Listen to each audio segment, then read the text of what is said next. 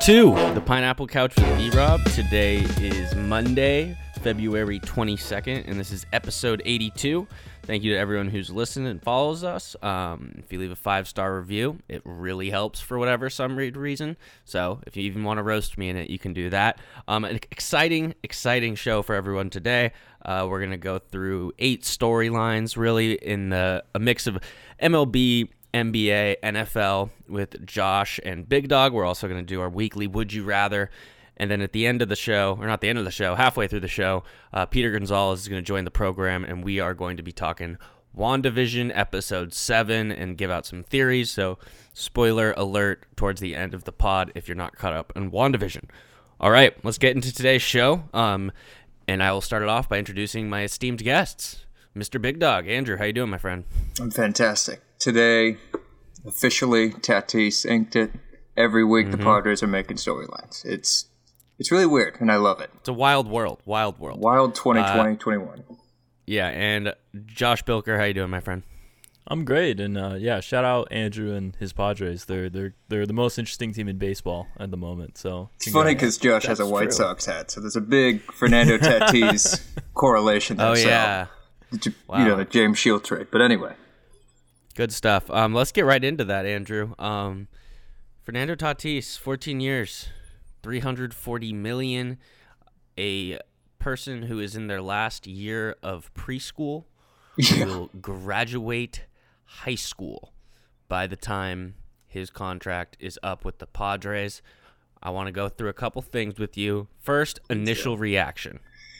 it was very surprising. I I can't believe that they signed him. Honestly, having three or four years left in arbitration, but there's a lot of good that the reason why like they did that. There's a lot of good for that because it kind of like sets the tone for other MLB owners and players. It's like, don't you want to keep these superstar players that you're homegrown talent? Like, why do you want to get a superstar free agent when you can just homegrown it?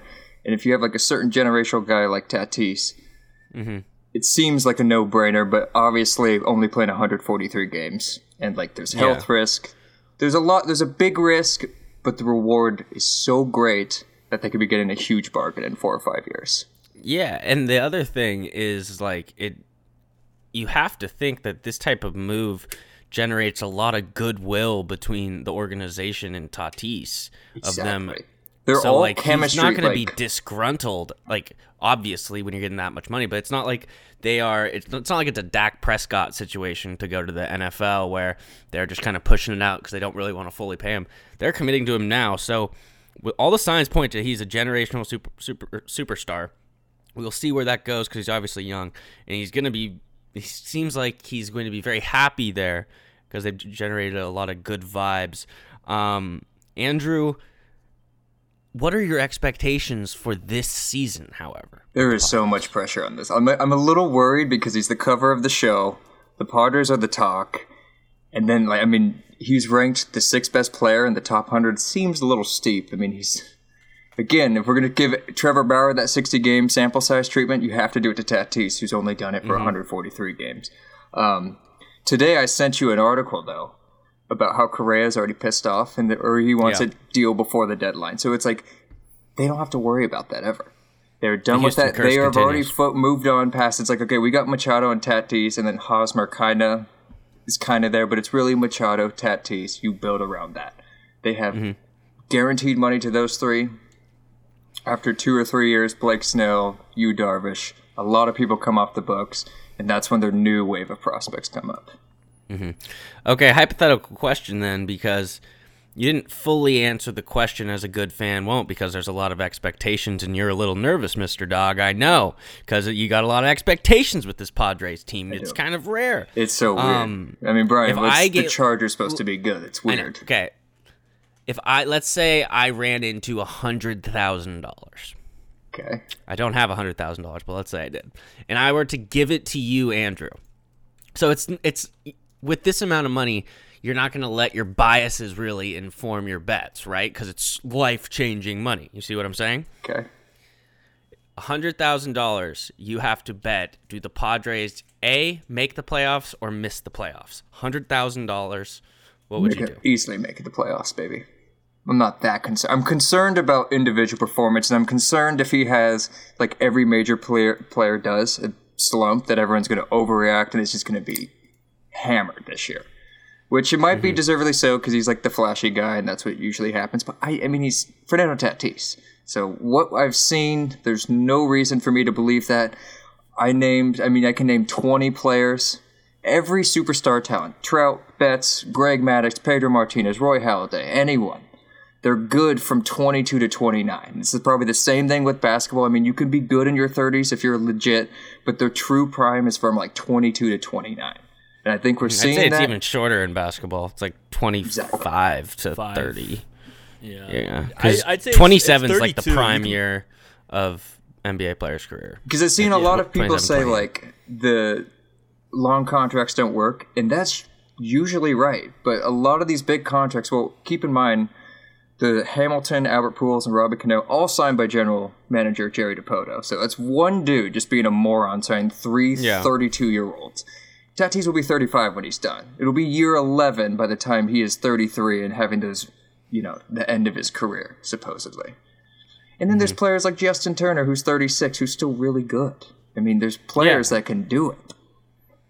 Yeah, no, I, I think But it's a home run. I mean, no offense. Um, I mean, I can say this as a Chargers fan, but like until recently, it's not like San Diego's been a free agent destination. So by doing this, it's doing two things. One, you're locking up a superstar that might not come to you in free agency.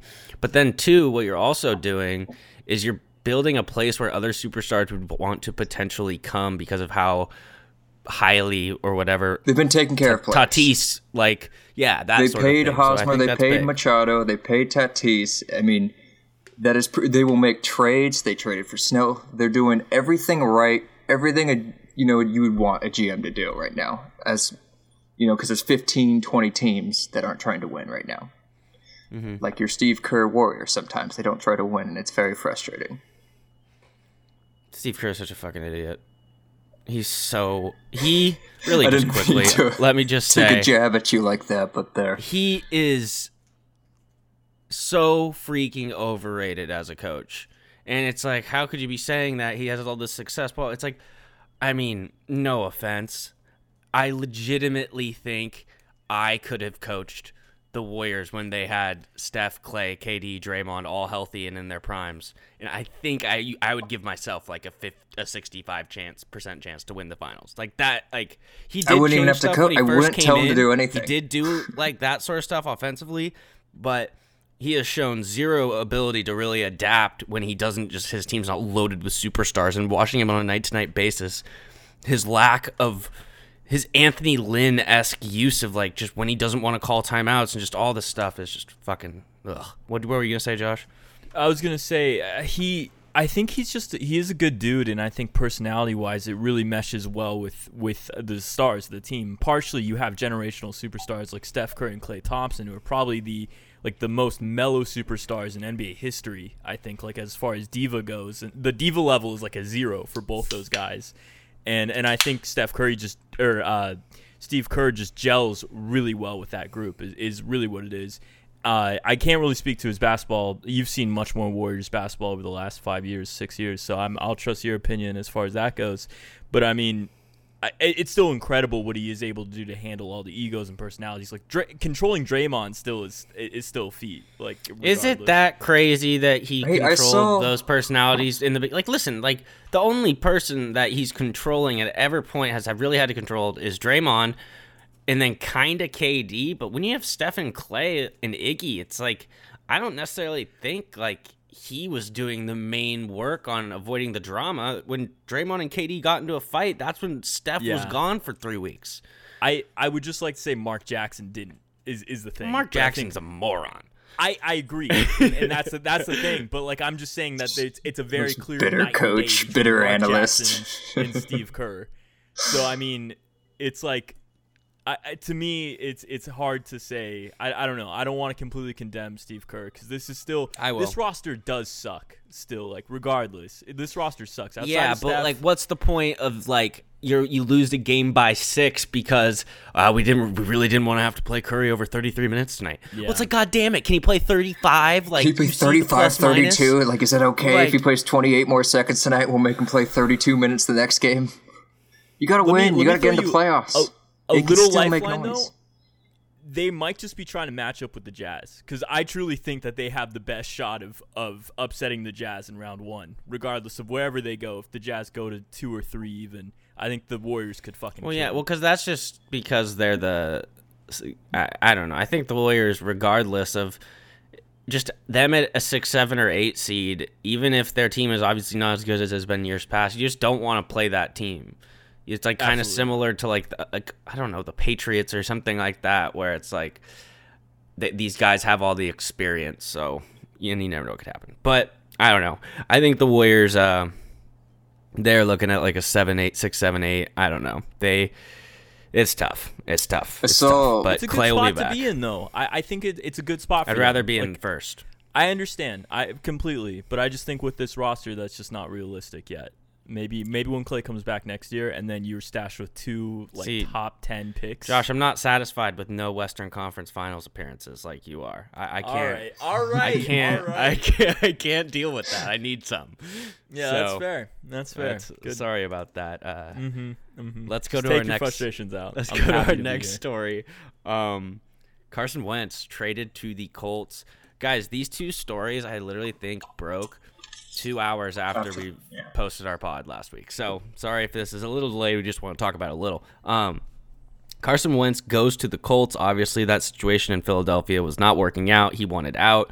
Um, the Eagles get a 2021 third round pick and a conditional 2022 second rounder that if Wentz plays more than 75% of the snaps this season or games, it turns into a first. Um, my initial reaction before I go to you guys is I think that this is an incredible deal by the Colts. This is the all like such a great example of buy low. Um, a couple things about it. Carson Wentz MVP year. Who was um the dude calling the plays? Is that Frank Reich. Reich? It was. It was the Colts head coach. Um, I know Phil was old this year, but Andrew, wouldn't you say you noticed a drastic difference in this year and the year before, in the amount of time he had in being in Indianapolis and the advantages of that? Absolutely.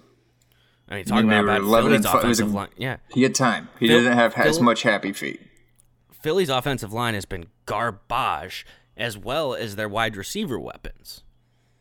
I think, I think that this is an incredible deal, and I, I think the Colts could win the Super Bowl. I, I think I didn't give up on Wentz. I think he is still if okay if he gets really hurt. Obviously, we can't control that, but just in terms of what I saw this year, yeah, he held onto the ball a little too long, but he had a terrible offensive line and literally no weapons, no running game, a dumb coach that he apparently didn't talk. They didn't talk for like weeks this year, which is crazy. How much my more do you like them than the Titans?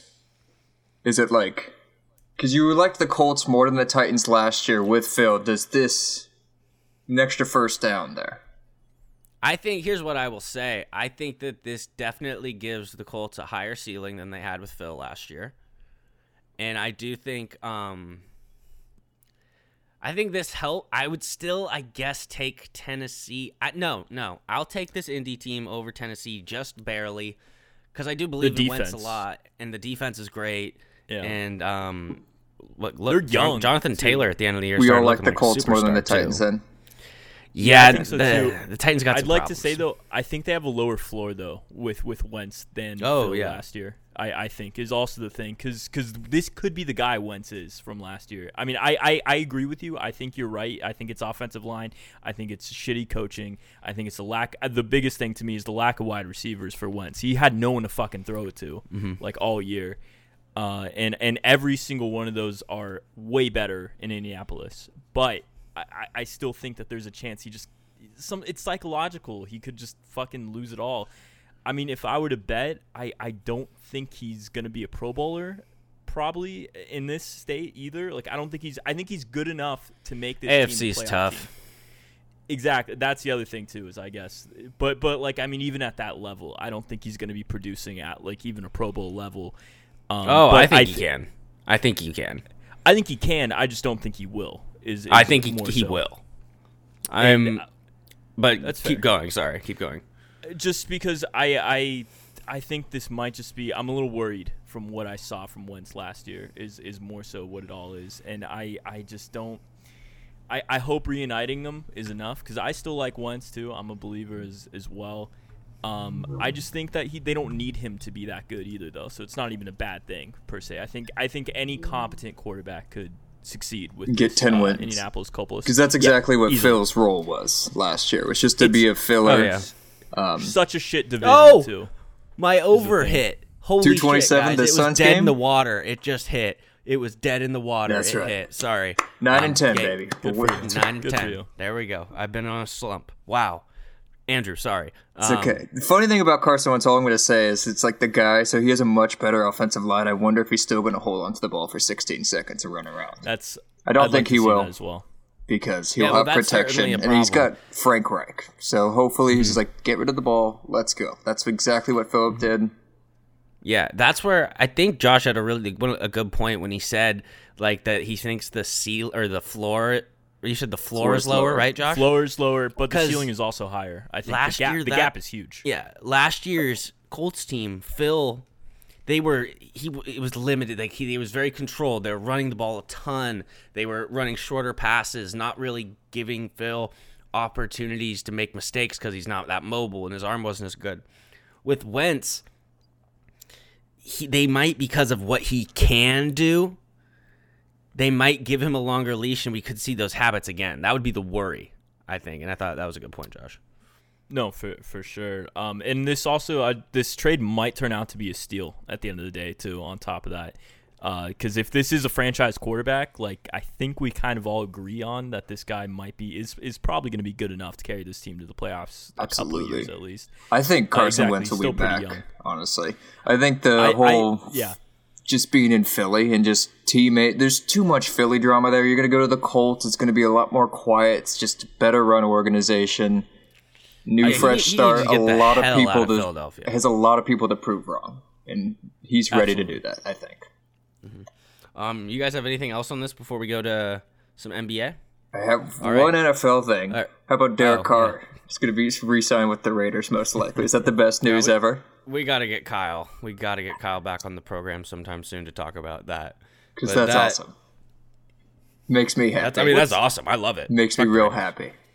Yeah. Man, yeah, I'd rather have Carson Wentz right now. I think. Yeah, me too. By a like, Yeah. I guess I'd rather to have Marcus but it's- Mariota. I, I think Derek mm. Carr. Yeah, true. I think Derek Carr's probably. value is probably higher right now. But like, I, I, I kind of, I just like what Wentz can do a little bit more. I'd Yeah. rather trade the third rounder for It must be nice to like sign a quarterback and just know he's going to be the third best in your division, regardless of what's going to happen. I love that. That's so great. Goddamn. Um. Okay. B- good news there, big dog. Uh, bad news for Raiders fans.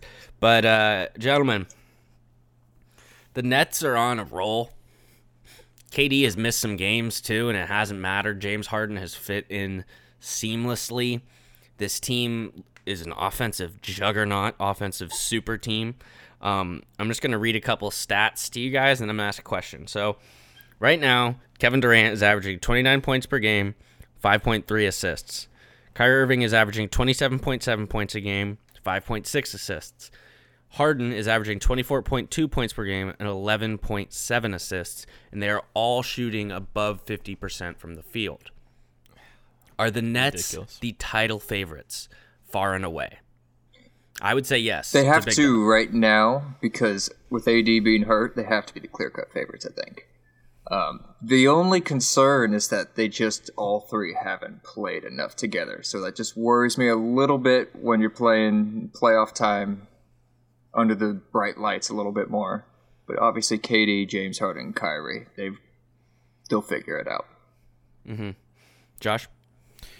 Yeah, yeah, I, I think so too. Uh, I, what Andrew said as well. Without AD, I just think that this has been the best looking team in the league right now, and they're one of two teams in the East to have a um, a positive road record on top of that. So I think they're easily the favorite out of the East. The other team, can you guess the other team? Actually, let's let's see if anyone can With guess With a it. positive road record, positive road record. and above you're in the East. In the East. The Sixers, Nope.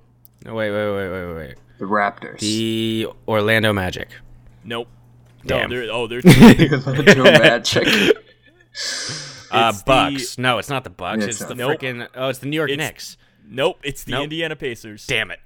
yeah yeah it's it's actually insane um so that just kind of shows you i think those are the potential legit teams in the east as well on top of that i don't know if i buy uh the pacers though anymore but they were good out the gate and i think they're still riding that coast but anyways um yeah they just beat the clippers without kd last night um it was a pretty traumatizing loss for me um but kind of a bullshit game but we don't we don't have to get into that right now Get into it, Um, Josh. I want to hear it. Vent a little bit. you want to hear? All right. Well, Paul little, George. Josh.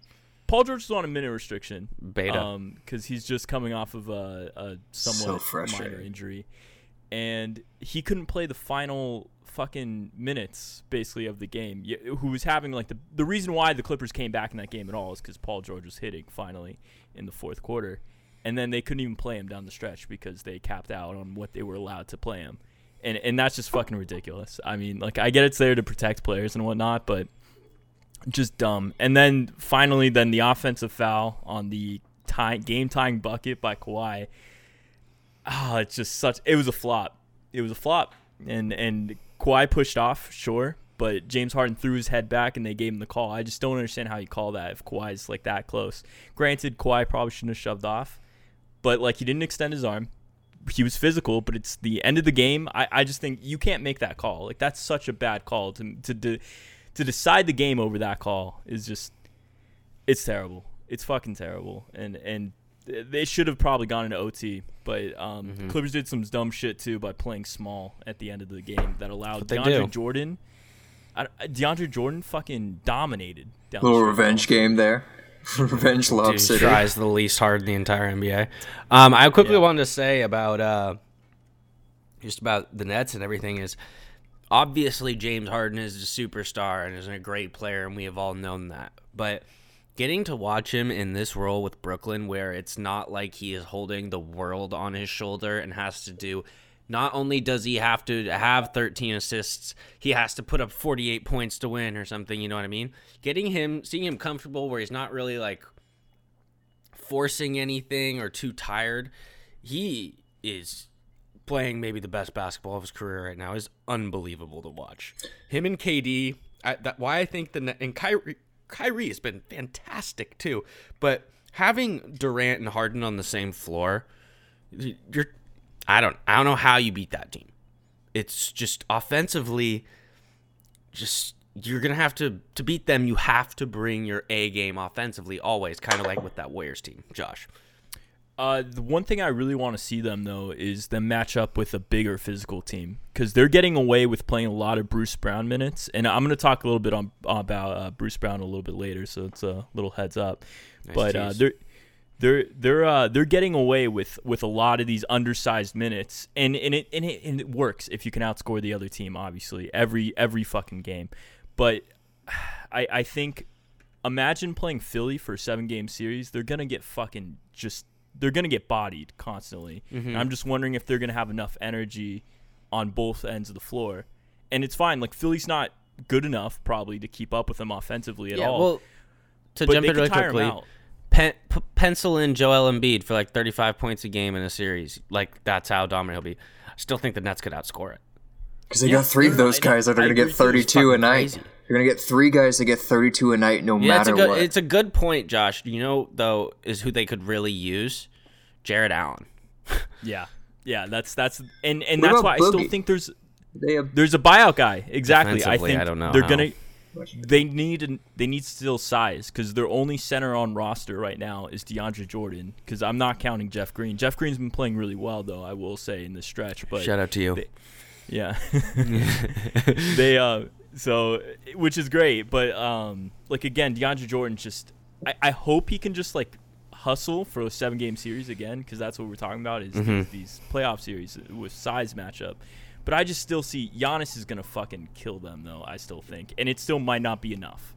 Do you not think you could throw Durant at Giannis for some minutes and that might be effective in a playoff game, Andrew?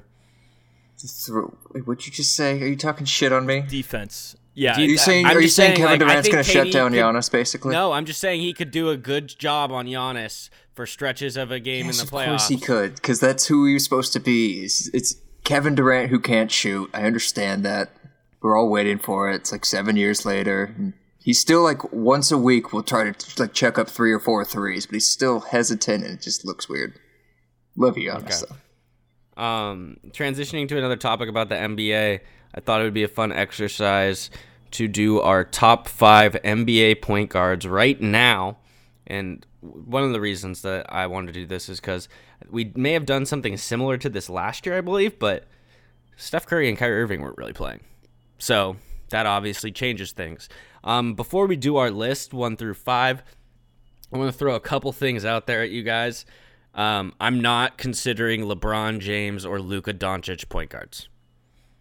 That's a good point. All right, that changes my number I, one I there. still think I think Luka's a point guard though. I think he he definitely plays point guard in this rotation. He's he's one of the he's one of the backcourt members. Okay. Is- is- Yeah. Uh, That- I- okay. Yes, we Luka's a LeBron point I guard. agree with. LeBron Okay. I agree with, but but Luka to me is a point guard. Okay. All right. changes here. Good to know. Good to know. Um, wow, Andrew, you're gonna put him at one. That is incredibly disrespectful. I'm, Um, I might really piss you off here, but continue. It's you said right now, right this second. this season, how they've been playing. Yeah, and I the past three weeks, a couple people caught my eye. I know what you're gonna do, but it's like What do you? What am I gonna do? you're gonna put Luka and Dame over Steph. Oh, I'm not putting tough. Dame. It's Oh, not. it's thank not. It's gonna be. Thank it might God. even be worse. No, uh, whatever. We'll get to it. We'll fucking figure it out when we Let cross that that road. Um, my number one is Stephen Curry. Wait, wait, wait. Oh, I was gonna go descending instead. Might be better, but let's yeah, let's start it. Well, we can descend. No, let's just do one. Yeah, let's descend. Everyone knew my one would be Curry. Um, but really quick, Curry. We'll get to it later. But I mean, he's having one of his best seasons of his career statistically, and it's crazy the the percentage he's shooting from the field, but the volume and the lack of talent around him. Um, okay, I'll go five then. I have Chris Paul.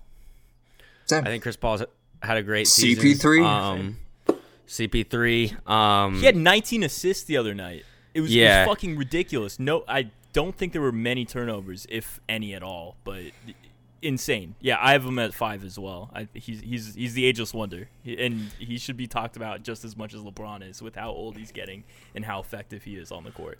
Yeah, he- he also has a lot of uh, championship ex- appearances that we could talk about. About, I mean, come He on, almost made one with we're the gonna talk Clippers, right? like what? We're talking about Chris Paul, like LeBron. Come on now, easy. You just made just Brian far- stand up rel- for LeBron James. Brian just stood up for LeBron James. This is the first As time that's happened. aging Mark it goes, down. I mean- was the today's date, February Because twenty that's one of the biggest things about LeBron's storyline is how old he is and how dominant he still is, and that's more of what the argument I meant. Not as far as like in their own lanes as basketball players. Obviously, Mm-hmm. LeBron has been like triple the career of Chris Paul, double at least. Maybe just one time. Don't give him too much. Um, credit. yeah, Don't, yeah. You can't give him too much credit now. Yeah. Um. Yeah. I mean, Chris Paul and Booker. It took a little time at the beginning of the season to work itself out, but now it just looks electric. Uh, Phoenix's offense is fantastic. Uh, Chris Paul. Yeah, he is an ageless wonder. He's still doing it. So Chris Paul at five. Big dog. Did you have CP3 at five? I have CP3 at five. Okay. Um, I will go to number four then. I got Kyrie. Kyrie. Um, so on a game to game basis, he you could make an argument that he should be higher on this list. But what I will say is that he's missed a lot of time, and um, I think that and it wasn't really with an injury. It was just he took it off. So I'm he's still I have him at four, ranked very high. But it's like I don't know. I don't really worry about really anyone else on this list, like a Steph Curry or a Chris Paul, just not wanting to be there. So as good as he is and as electric he is on the court, and how good he's been this year, I will have him there, but he's being punished a little bit for that. Um, so I have him at four. Uh, Big dog, who you got? This is where I put Damian Lillard. I have Damian Lillard at four. Ooh. So I know. Harsh. That's disrespectful. You know, maybe it is, maybe not. We're talking about Joe right Rinaldi's gonna be coming at you. Go for it, Joe. Good guy. Ooh. He likes Um, Padres, I think. Oh, don't trust Joe. Oh, he's a just Mariner fan. He's a. Mariner fan. He's a fucking loser. I love you, Joe. Um, Andrew, do you have anything else on Dame Lillard, or should we go, Josh? Go to Josh. Go to Josh. I have Luka Doncic here, actually. Um, I I think he's he's phenomenal. Obviously, and still in his second, uh, his third year to be this high up is still an accomplishment. Uh, it's probably a little low for since we just made him eligible for a point guard position. Yeah. But I think this is I think this is the spot for him right now though, because I think he's he's still not like a phenomenal three point shooter yet. Uh, once he gets like a complete knockdown, he he, he shoots like about thirty percent is, is about where he is. He's, he's still he's a good three point shooter, but he's still just not like he's not dominant in that regard. He's a great playmaker. His usage rate is is insane. Uh, I'd like to see a little bit more team success and longevity though for Luka Doncic to kind of jump up in this in this rating as far. But he's still he's incredible. When he's on, he's one of the best players in the NBA by far. Yeah. Um, I do think. I mean, his team this year. I do think it is important. Like winning does matter. Obviously, I say that a lot, but he has had some weird uh, things happen with his team this year. But he's also been at fault for maybe not coming in the best shape as well. So, um, you have him at four. Okay, I'll go to my three. I have Luka at three. Um, I think Luka does all the little things. I think you could make an argument to put him higher on this case. I think he's carrying that Mavericks team. Um, I just think there's two guys right now who are having uh, who I would rank above of who I would rather have. Um, but obviously, if this was long term or maybe even more than one year, it's Luka, no doubt. But um, yeah, I mean, Uh, what what am I to say about Luka? He's a he's a superstar who's having his rookie year. He broke all the records. His second year, he's breaking all the records. His third year, he's doing the same. I want to see a little more defensive grit, which I think we'll see as he gets older. And I also really am excited for the season where Luka just shows up in like ridiculously good shape. Because that will be like really fucking cool. Because I don't think we've seen that. He's in good shape or whatever, but not to I think what he could totally be. He's still So he's super a- young though. Yeah, you oh, know? yeah, I that's mean, the yeah. thing. So that exactly like he's- it, once he like realizes that's what he needs to do to win at a, like a high Yeah. level like that, he's gonna be yeah it, ridiculous. And Just I, agree the I'm people agree. who I had at two and three, it's like you could change it. Like so, and he's so young. The fact that he's in this conversation with these guys, it's a good point, Josh. So, uh, Andrew, who do you have at numero tres? All right, so right now, just right now, I know he's your number one. I got Steph Curry at three right now. So that's this season. That's this. I know. I get it. Okay, I'm just I'm just clarifying. It's, not like, uh, the Luka's last got week, the turnovers, but he's got you know. Anyways, it's Steph Curry's my number three right now. All right, you can have your little fit in a second. Go ahead, Josh. I got uh I got James Harden here at three. Wait, and I know uh, Wait, I, He's- I- James Harden doesn't count. No he's a point oh, guard. oh, oh, He's he a doesn't guard. count. He's my Um, number two, Brian. He fucking But counts. What about He's got Kyrie eleven. then? Well, the, Kyrie, actually- you made Kyrie the point. He doesn't want to be there. I'm taking the guy with eleven technically, point seven if, assists. If you really want to do this, that's exactly what it is. He's leading the league in assists, and he has the third highest uh, assist. What is it? Let me see. Assist ratio, I think is the All stat. right, well, among Kyrie's not on my list anymore. James Harden can take a spot. Yeah, Whatever. Like they both are point guards. I think it's like a dumb thing to differentiate guards like that, but like James Harden is more of the point I mean- guard for this Brooklyn team. Yeah, but the problem with that is like Kyrie is a point guard and he's on the team, and so if we're gonna say, oh, he plays a lot of point guard, then LeBron James is a point guard because Yes there's a point no. guard on his team, and he LeBron runs majority point guard. Well, they I think they both. How is that guard, different? Is the thing, but like they specifically, there was like an interview I I, I read. I- about LeBron James would play. I would say like probably play seventy five percent of point guard, but and James Harden's playing fifty. I don't think I would. he defends wings though too. On top of that, he doesn't defend the other team's guard. LeBron, if that's how you want it, that might be a cleaner way of going at it. I mean, James Harden like defends wings all the time. What are we talking about? James Harden like matches up against fours in the playoffs. Well, Patrick Beverley guarding like Draymond. yesterday, um, for instance. Um, I, I don't know. I think if you put like putting Harden in and Luka, I think then it's like okay, well then LeBron should be in it. So, um, okay, you guys can have Harden in it. I'll just keep Kyrie. I'm not even. I'm not gonna put Harden in my top five. So, uh, who's next? Well, that was my number two. Was James Harden right now? So All right, there we go. I'll jump in then. Um, then since I, I think I guess me and Brian have the same top two. Then I'm guessing. Um, Yeah. Because I've I've Dame. You guys see my two. point though about how James Oh, Harden, absolutely. if James Harden won, I had like here Harden slash Irving, but I just was gonna say Harden then because he's got. I mean, he's I he's averaging eleven point seven right now, and I. I Yeah, I mean, I didn't even see what I'm saying? realize, is like- by that same thing. It's then okay. Well, then LeBron technically we would have to say is two, and okay, well then LeBron's the best point guard in the league. So it's I right? see. To me, he's still he's still a forward. LeBron. I know he kind of plays more as the playmaker Point and whatnot, forward. but like he's he, plays, plays, with legit. majority as the point guard. Rondo when he played with Rondo, Rondo was the point guard, for instance. Though he For, brings like, up the ball in the court. Rondo, Rondo would play like he first of all sucked in the regular season and played like 12 to 18 minutes in a playoff game majority of the time when LeBron wasn't on the floor so they had someone else to do it. I don't think that it's fair to say like we're talking about Kyrie and James Harden. That's much more split than Rondo LeBron. Right? I mean whatever. Uh Josh who, who, do you have it to? Yeah, I got I got uh I got Dame here. Uh, I wanted to do the the Dame over Curry take, but I just can't. It's just not true. Like I I can't. Um, Dame's obviously having an incredible season. He's he's scoring the up the ball like a fucking monster. He's averaging more assists than Curry, if that's the route you want to go. So he plays a little bit more as a playmaker. So maybe if if you deem that to be like a traditional point guard, maybe Dame is better in that regard. But Steph Curry's having again one of his most efficient. You can't make the traditional point guard element and then have a, a- argument right after we just fucking blew it up with James Harden being one. That's fair. That's fair. That- That's absolutely. not- I agree. That's why I wasn't. I'm just saying that those are the counters. Uh, to to to, or maybe if you wanted to put Dame higher, Dame also is uh top of the league in almost every clutch stat. On top of that, so I mean, he's he's he's a fucking monster. Is the thing, and this is Mm-hmm. I think the closest this debate has ever been of Dame and Curry, but I still think it's Curry over Dame, and and and it is like there it, it's still a, a gap. I guess. Yeah, I mean, I have Dame at two. I have Curry at one. I think Dame is incredible, and if Steph Curry didn't exist, he would get like he'd be worshipped a lot more, even though he's already very popular.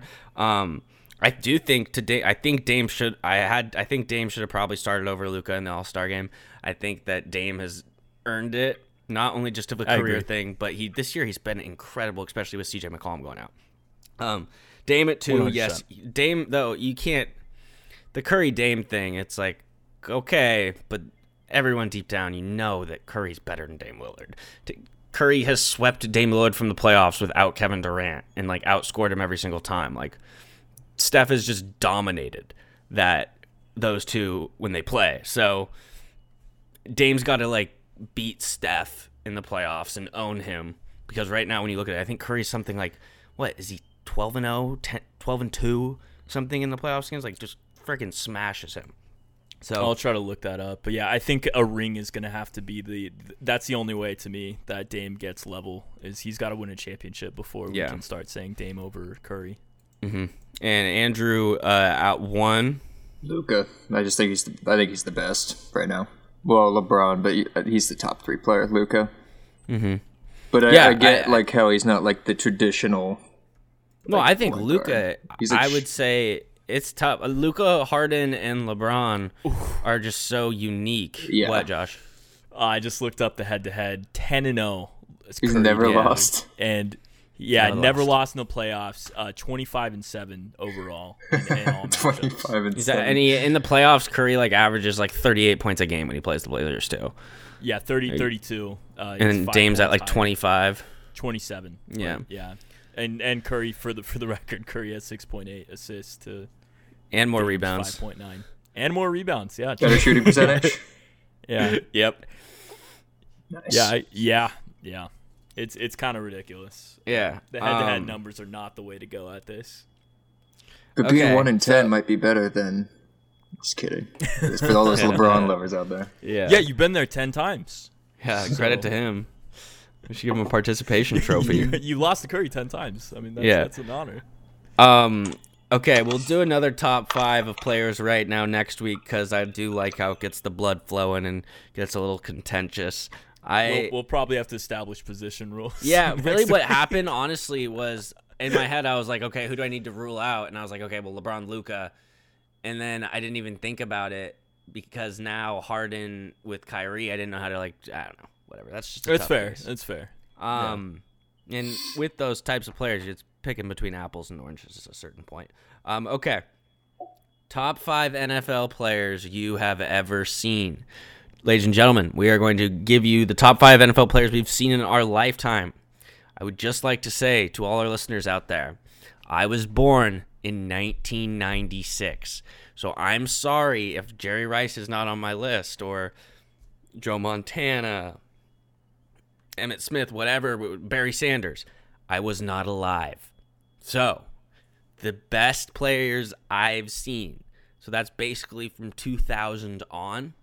Um, so we're gonna do a top five. Uh, we'll do. Uh, we'll start with five. Big dog, how about you kick us off? Number five, I got LaDainian Tomlinson, the second best running back I have personally seen. Mm-hmm. He's a bold. I say. what else you need to say? He's got 30 touchdowns in a year. Whatever. He's the man. I will. Um, I'll go in the middle. I will say I love LT. He did not make my list. He would have been like sixth probably or seventh, and it's just because of the playoffs. Um, but i- the best running back season I think I've ever seen. It's Was LT. 2006. Yeah. So, yeah, credit to that point. So, um, my number five, I have Rob Gronkowski. He is. It's different. Like we see these Kittles and these Kelces that are so explosive or so fast, and obviously incredible seasons. Gronk was just there. There was something about him. He was just a freak specimen. The way he could just truck people, the way he could jump over people, how big he was, how big he came up in big playoff games time and time again. I mean, fuck, he just did it this year in the Super Bowl. Um, I was between Gronk and Larry Fitzgerald for this five spot for me, and I went with Gronk, but uh, honorable mention to Larry Fitzgerald. Josh, who you got at five? Yeah, I so I try to limit myself for positions wise when I made my top five, so I don't have a repeat at any position here. Okay. So I, I think it's really easy to fill this list up with quarterbacks or wide receivers. I don't either, actually. Yeah. I have uh, Oh. all different positions. Well done then. Um, at five for me, I have I have Ed Reed. Um, he was he was just the fucking safety ball hawk that I've. I love ball hawks first of all, and just the way that he was able to just completely trick the quarterbacks, and just hearing everybody talk about him in interviews too. He's one of the best uh, secondary players I've ever seen in my life. Um, he fucking he got Peyton Manning like really bad. I don't know if you have you seen that like NFL films thing. Yeah, Yeah, where Belichick It's- is. Uh, you should Yeah, tell that yeah. story really quickly. Well, I, uh, Belichick basically is just raving. I mean, because you got to understand too, is Belichick is is historically a guy that doesn't show any emotion, and he fucking lights up talking about Ed Reed, selling all this shit about how Ed Reed was able to fake how. Uh, I'm trying to. Okay, I, I I'll I'll jump in. Yeah, yeah, Basically, you. like what would happen was in the first half, when the Colts would run a certain play or a formation, Ed Reed would bite, knowing that the, he Peyton Manning wasn't going to that guy, but where he would put himself on the field, knowing that Peyton would see, oh, Ed Reed's coming in. So he does that a couple times, and then in the fourth quarter, third quarter, big play of the game. They go to it, and Peyton Manning's just hell yeah, that guy's gonna be open. Ed Reed's been doing that the whole game, and Ed Reed is right there and totally just played a mind game with Peyton Manning and got the pick. And that's just fucking crazy. So He's great pick, great pick by He's a you, Josh. genius. Yeah. Um, Andrew, who you got for? Sticking to running backs, Adrian Peterson's the best running back I've ever seen. He's, I mean, he's still doing Yeah, it. same. He's still playing. He's 36 years old. He's still doing it. Yeah, he's unbelievable. Um, I have at number four. I have a safety. Uh, it was actually Troy Polamalu who I went with. Um, Oh, Ed Reed, you could make the argument. I totally get that. Like Yeah. either or in this It was tough. It was tough between Polamalu and Reed Yeah. for me, and The- Woodson too. the way Polamalu just not he obviously he famously could time the snap, jump over the line very well. But just the amount of big tackles that dude had in the ground game behind the line in big playoff games, just he's always in it. He was just he was just an animal and he was a part of the obviously a great Steelers defense and him and Ed Reed what was great about that era was they were the two best safeties and they were so different and they were each effective in their different ways. Polamalu a little more effective in the running game. So uh, I went with that at four. But um, Josh, who are you thinking it for?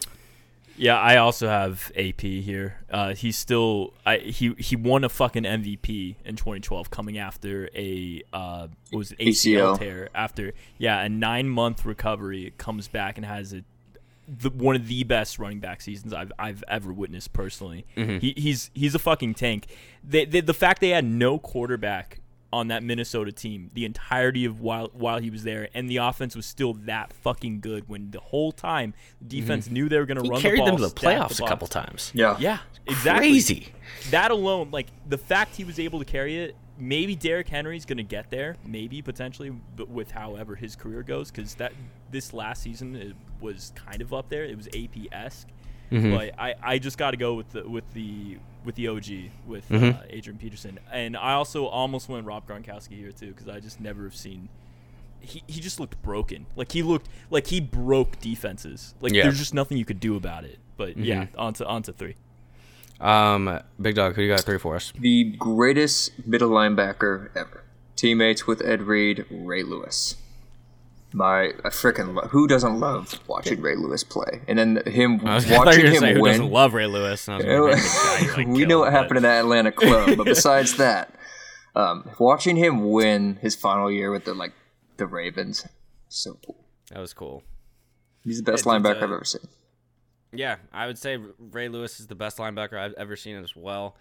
I would say um, that peak Patrick Willis. You can't compare him because Patrick Willis Just did for such a shorter amount exactly, of time. yeah. But good lord, Patrick Willis was like crazy too. But the thing, to Ray Lewis, to Andrew's point, and to Ray Lewis, Ray Lewis played for so long. He's like 37, 38 as a middle And he was linebacker. always in the mix, just always giving us all Undersized every too. week. Yeah, On top of that, Willis, animal. 30 when he retires. Kuechly, same Yeah. thing. I mean, so many people retire at Mm-hmm. that position early. Yeah. Um okay, I'm up now at 3. I will go uh to Randy Moss. Randy Moss is my I number almost put him 3. in. He's the is the best wide receiver I've ever seen. He um that 2007 New England Patriots season obviously is what you think about. He had like 22 touchdowns or something. I personally love that because I had him in my fucking fantasy team, and that was awesome. But the, Randy Moss was just, there's a reason they call it mossing someone. He was faster than you, he was taller than you, he was tougher than you, and he had just the ultimate swagger. And what was crazy was you saw the beginning of his career, he had some success with Culpepper. But then he kind of went through some stuff where he didn't have a good quarterback or wasn't doing great. And then you see him with Brady in New England, and it's just like a cheat code. So I will go Randy Moss there for my number three. To you, Josh. Yeah, uh, this was this was probably my toughest spot I think on the board for me. Um, I I'm going Aaron Donald here. It's it was between him and J.J. Watt. I wanted to do a pass rusher here, um, and and I wound up Aaron Donald just slightly edges him out. I think just because it probably recency bias at this point, but he's just been so fucking dominant over the last five or six seven years. Uh, it, it's it's fucking insane. He plays the defensive tackle position, gets double digit sacks, is triple teamed constantly, still is effective. He's just a fucking one man wrecking crew, and that that's like the perfect way to describe him. I've just never seen a game breaker on the D line as as much as he has in person than than Aaron Donald. All right, um, Andrew, you are number two. Going with. I agree with that too, Josh. Josh, he's a fucking animal. I mean, the sometimes where I feel like it's hard to respond to you guys sometimes when we're doing this because it's just like, yep. All yep. these guys are so good. yeah. Number two, I'll make it short and sweet. Peyton Manning. Do we need to say much about that? He's a great second best quarterback I've ever seen. Every year getting 40, 50 touchdowns. I would just like to say I'm surprised you didn't put you have him over Rodgers. I have him over Rodgers. Yeah, I thought I actually thought- I thought about have Rodgers, over but- him. Peyton's got two rings, baby. but Peyton's better overall. The no huddle, he Mm-hmm. is amazing. Okay. Uh, my number two is the greatest running back I have ever seen. Uh, it's Adrian Peterson. I that season after the ACL, it's like he came back stronger. The fact that he again, I'm saying this again, the fact that he carried those Minnesota Vikings teams to playoff appearances. They did have a good D line and a decent defense, but he was the biggest game changing running back I've ever seen. And Derrick Henry, it's interesting you bring that up because I would say it is reminiscent of Adrian Peterson, especially not this past year, but the year before when he kind of carried him in the playoffs. Um, but just I don't know, Adrian, like you Andrew said, Adrian Peterson's 36 and he's still doing it. So I will say Adrian Peterson as my number two. Josh, you're number two. I got I got Calvin Johnson here, and and I I fucking I love Calvin Johnson. I didn't see as much as Randy Moss in the early years when he was on Minnesota. Oh, yeah, mostly. you're a young boy. Yeah, so that's that's part of the reason. So Calvin Johnson to me is the best receiver I've I've ever seen. Uh, he damn near top 2,000 yards in uh, what was that? I think 2012. I think it was Mm-hmm. the same year as Adrian Peterson. So it's just a great year for fucking football Yeah. skill position. NFC North. Yeah, and um, never. I mean, Stafford's a good quarterback, not like a fantastic quarterback, but they they the Lions weren't good during the stretch, and he he I think personally was my favorite player to watch always because he would always do some crazy fucking shit. Every game there was about two or three catches that you just be like, wow, and that's Calvin Johnson to me. He's fast as shit. He's six foot five, catching over anybody. I mean, just slightly taller than Randy Moss. Uh, the one play that I always I, I'll always remember is uh, he caught the fucking hail mary over three Bengals players, and it was like a legit like three players all covering him, and it was just it's fucking incredible. Megatron. Calvin Johnson. It's and it's shitty that I, I I'm sorry Steven, but it's just shitty he happened to be in Detroit because they just didn't do him right towards the end of his career. Josh just never takes a break. He just For I taking know, I know. relentless, It's- always coming at He's the relentless. Lions. Steven, our most loyal listener. And I Josh, just, every time. just kidding. They I'm forced just him into retirement. I mean, it's it's shitty because he still had a couple. Steve would good probably years agree left. with you. And and and it sucks because he he wouldn't even leave the fucking city because he was that loyal. He was such a good dude. And and shout out Calvin Johnson And for- Barry Sanders, that, same fate happened to him. Ba- Um, exactly. And it's just We a all have the same number one, right? Tom Brady. Yeah. Zero, yeah. Whoa! You don't have him? Wait, wait, wait, wait, wait, wait, wait, wait. I, wait, I just want to know you don't even have him in your top five. Go You don't ahead. have Tom Brady as a top five player you've ever seen? he has more rings Is than this Jordan, list, bro. like ironic? Is this Are you trying to get clicks right now? What's going on? Like what is going on? Are you Nick Wright?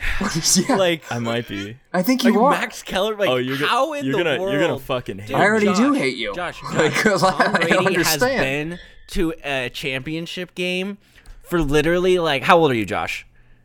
Uh, 23, 22. Jesus Christ, I forgot my own age. Fi there's only been five years of your life that Tom Brady is not like winning a champ uh, I know. in a championship game. But then he's winning championships How, at Michigan. how, Josh, how is Aaron Donald better than Tom Brady? How is Calvin Johnson How is than Calvin Brady? Johnson, who played till he was 29 or 30, and like he retired and he got Josh, the. He's the. how do you not have he's Tom the- Brady on this let me- It's the let Stafford hold on. second half effect. The Lions down 28 nothing. Hey, we need 19 Hail Marys. Might as well get some fantasy points. I wasn't going to light you up. Now I'm going to light Did you you up. make the top ten? you just woke up beast. What do you have to say Yeah, for Tom Brady's yourself? in my top 10. Yes, Oh, he's in my oh, top that's- 10. But here's the wow. thing. He's a top 10 me just say- player. Let me just say, he is he is the greatest quarterback of all time for sure. Most Who did you accomplished. have as all quarterback? Did this you have a quarterback in here? Are you gonna say fucking Patrick Mahomes? I'm gonna say Patrick Mahomes. You've seen seven. You've seen 20 years of Brady though. Here's the thing. Here's the thing. Longevity. This is sure. Aaron- Forty-three-year-old Tom Brady just fucking cooked his ass in the Super Bowl. This is I Aaron Rodgers. Like this is the Aaron Rodgers Tom Brady debate right Here's now. Here's the thing, What is though. Here's the thing. The best quarterback I've ever seen is Patrick Mahomes when he's on it. Is the thing. That's the thing. Is of course, of course, Tom Brady's better in in almost any other way except play. Patrick, Mah- you'd rather have Patrick Mahomes No. as far as just a skill. No, because you get Jesus' side on you. You get God's side. I, it looks prettier sometimes when Pat Mahomes does it, but sorry, go ahead. No, that's I mean that's really the thing is is of course Tom Brady has a better career, everything, etc., etc. I just think Mahomes is better. How how has not one of Tom Brady's drives in his career where he just systematically rips the heart out of a team and just is the most clutch player? He doesn't make the top five. I know, I know. It's, Like, you- he's but- he's number okay. I mean, if it helps you, he's he's literally it was a close call between him and Mahomes. He is my Oh, number that's two nice. as far as actually he might be number three behind Aaron Rodgers. just What as far the as, like, fuck's going on right now? What are just you as far as doing? who I've seen. You are digging yourself in a hole. I I believe it. I know. I know. I know. And he believes It's- it. I mean, Brian, we don't, we're Okay, not well, forcing Andrew, him you to know say it's this. totally. It, we're not paying you to say this, Josh Tilburn. We're not paying you to say this. We're not branding you. We're not hitting you. We're not water torturing you. We don't You, setting you people. just named two quarterbacks that Tom Brady beat in this year. I know. playoffs. I know. I know. One hundred. you realize Patrick Mahomes, the only times he's lost is against Tom Brady, right? You realize, like Patrick Mahomes has never thrown like had, did Ta- Patrick Mahomes throw over fifty touchdowns ever, Andrew? I don't think season? so. I don't think so. I don't know. He He'll might do have been it. close. He'll do it though. I don't even like. I'm just appalled because I, I just I can't. I don't even know. It's. I thought that was like way it I was almost boring list- because I didn't have to think about number one because like oh the guy's Okay. got, and I thought recency bias this and everything. Oh my god. It's If you just- when you watch the YouTube video of this, folks, you'll see my brain just break. Josh, this is electric. I know. Keep going. You're welcome. But the the reason why I did this this way is because he is just the most skilled quarterback I've seen. I obviously Calvin. There's been way better receivers that have had better careers than Calvin Johnson in that respect. Uh, people that have actually won Super Bowls, gone to the fucking playoffs, won a playoff game.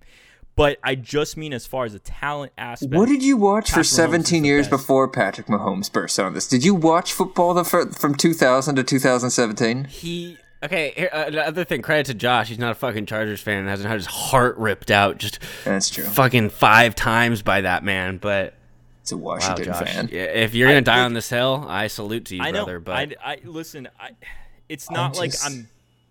If I were to say the greatest quarterback of all time, as far as just everything else, it's Tom Brady and every other thing. But if you're just saying talent, skill, um, player, player to player, obviously by heart, leader, whatever else you want to say, in every other capacity that makes a football player uh, for an NFL player, it's Tom Brady. But just as far as talent and skill, I think it's it's it's Mahomes.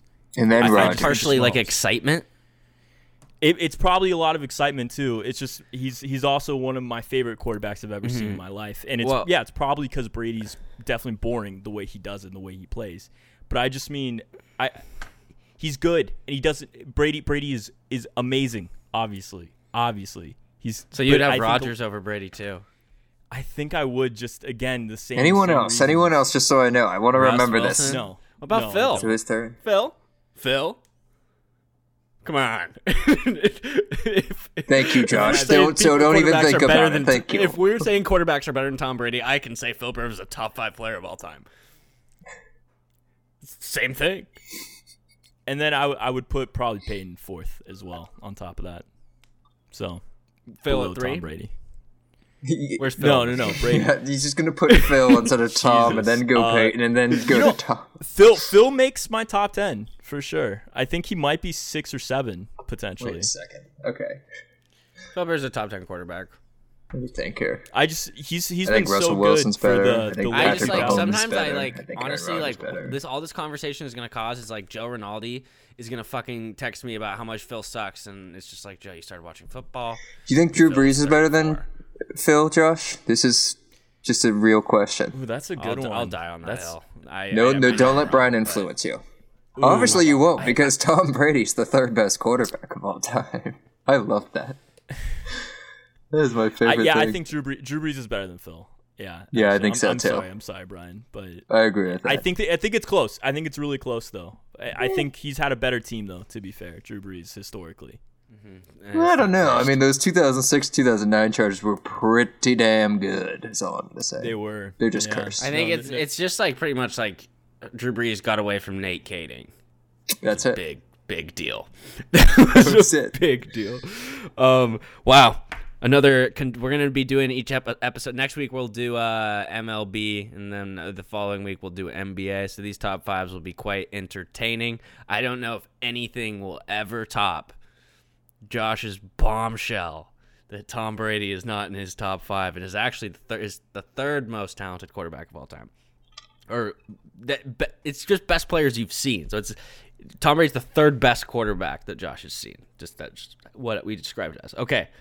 Next segment is NBA. s- Yeah, I, I just to be best, best and greatest are different. Even though Yeah, I know no, they're no, I know- I know but- The you're boat, the know. boat, or the goat. Yeah, like just Uh, you know, like Josh- Emmitt Smith had a better career, but Barry Sanders was probably the better running back, for instance. Yeah, you know, that's a good point. Phil Rivers, Johnny Unitas. Um,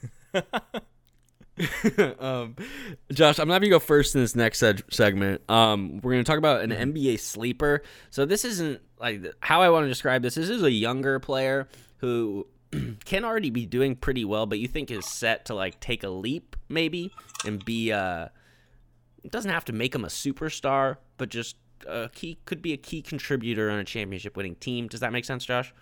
Yeah. Yeah. you start. sure. You start us off. That no, the the last caveat kind of does have me a little worried on a championship roster when I bring up this player because he's definitely not in a championship roster. I don't, and I don't know what his potential is beyond that. But I just want to highlight DeAndre Hunter for the Atlanta Hawks because I think he's I think had that's a- good. He's had a phenomenal year. He's 17.2 points per game. Gets lost in the shuffle a lot with this Atlanta team. That's really just the Trae Young show. He's missed a lot of games from injury too. I think he might even be hurt right now. I, I don't quote me on that though. Um, but he's, Should we just quote you on Tom Brady? yeah, I was gonna say that. You can you can quote me on that one though. Sure. Okay. Uh, he's shooting 58% from the field, 89 from free throw, and he's just turned out to be a really solid wing player for this team. Good defender, and he's kind of everything I thought he would be when he was drafted last year. I still kind of liked Reddish at the time, and that's turning out to be a fucking abysmal take. But uh, I mean, DeAndre not only were you wrong, but like so were the freaking people who like recruited him to call. It was like ranked so high Yeah. as a prospect. I mean, he's just sucked. I still he could still get it together. I think, He's but young. like, but but DeAndre Hunter, I mean, is he was taken like five picks higher than Reddish first of all, but but I think Hunter's been really fucking good, and I I think he's going to be a solid player, and he could be the second best player if they do get rid of John Collins at, at any point. For this Mm-hmm. And team. I think uh, you're, if you're worried about him being a piece on a championship team, I think DeAndre Hunter totally could. Doesn't necessarily mean his championship team has to be this Hawks team because that's Yeah. tough. But he could totally be a piece on a championship team. Um, Mm-hmm. I'll go in the middle, and then Big Dog will wrap up with you. Um, my sleeper is Dejounte Murray. He was uh, missed a fair bit of time last year to injury. Um, I actually have a photo with him at NBA Summer League. Kind of random, but I do. Um, this year he's got 15.1 points per game, five points up from his uh, uh, sc- his uh, scoring average like the past couple years. Um, he has five assists a game, 7.2 rebounds, and 1.6 steals. He's a a force on both uh, mainly to start his career is defensively is why he was so valuable but we're starting to see the flashes offensively his three point percentage could get better but we're um, we're hoping that will get a little better. He's shooting the ball more, so maybe that's a good step. But I I think he could be legit. Obviously, he's got all the the tools and the potential, so it's really all about that shot, which it is for a lot of young players. Uh, Big Dog. So my sleeper is basically gonna be my fantasy basketball sleeper this year, who's been very good on the Detroit Pistons. Might butcher the name. It's Dylan Wright, I think. He's like the point guard. he just Wright. Delon Wright. DeLon Wright. Okay, he just got hurt, but he's been awesome. He's across Mm-hmm. the board. He gets like ten points a game, eight or nine assists, five or 6 Mm-hmm. rebounds, and that Jerami Grant on the Pistons has been incredible too. Jerami Grant, Dylan Wright. A lot of it is they're they're a terrible team though. I mean, they're he's getting like 18 Just shots another shot at Stephen Young. Oh my God, he just This can't let it happen. I was trying to just- let it just gonna happen. be at my fucking door tonight. Look at this so. guy. He's wearing a White Sox hat, ripping on Tom, ripping on the Detroit. Likes this. Oh, Josh, what an Washington. episode. Um, okay, Big Dog. You said you got. Let's wrap up with the Would You Rather. What is it? What do you got? Would you rather lose your short-term memory or long-term memory for good? it actually makes you You want me think. to go first? Yes, please. Uh, yeah. Sorry, I was thinking. I forgot we were doing a Oh, podcast. short-term. Yeah. Josh, you go Um, while I think. Nice one, man. Well, let me let me let me Uh, open this up. Yeah, yeah, I know what I'm gonna do. Go. Have you seen the movie Memento? I have not. No. Oh wow, uh, you guys should absolutely see it. It's like Christopher Nolan's like first like actual feature film. He had like one before, but it had like a six thousand dollar budget. Any Incredible violence? fucking movie. Yeah, there's some violence. Yeah, for sure. It's it's a great fucking movie. I strongly recommend it. It's it's it's done in a really cool thing. Hey, Josh, we don't curse on this podcast because you watched. I'm just kidding. Steven doesn't like just it. going at Josh today. all right, all right, all right, all right. I'll, I'll Josh- just head out now. Um, no, so Memento, it, it's the guy has short term memory loss basically, and he's just fucking tatted up everywhere with like things to remember, basically, just post-it notes all over his body, basically, and that's exactly what I would do when I lose my short term memory. Is the thing, because here's here's the thing: is I'm just gonna do the counter argument. you don't know who you fucking are if you lose your long term memory. Yeah, it- yeah, I go short term as well. I'm with you. On that. yeah. It- It- uh, like like, what if you didn't know who your mom was? That would fucking suck. Exactly. Or like, but it's like, oh, I forgot that I got milk yet. I don't know. I'm probably short term memory I was probably really bad. Sorry if I'm downplaying it to the people out there, but the good news is you're not gonna remember that I said this. I'm um, okay, so I'm just gonna take short-term memory. So if I lose a bet, I can forget about it. We can keep the things going on after that. I will continue to bet. I'll continue to get in debt. It'll work out.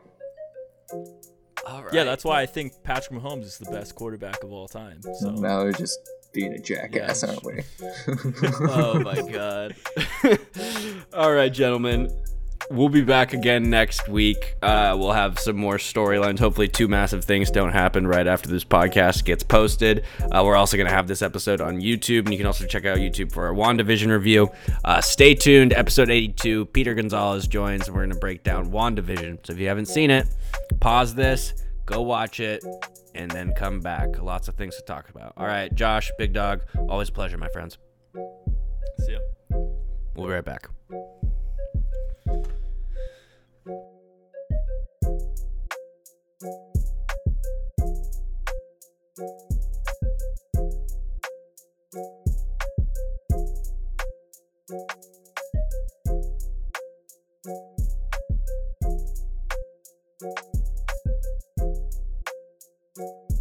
All right, welcome back to the Pineapple Couch. A little WandaVision recap, uh, the weekly thing Peter and I are doing. So, spoiler alert: if you're not caught up caught up with WandaVision, we're going to be talking some big spoilers. So, let me introduce the man of the hour, Peter Gonzalez, my good friend. How are you doing?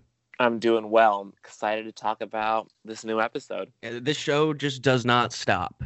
It just doesn't stop. It's it is a spectacle for sure. So let's get right into it. Um, spoiler alert again. This is your final warning.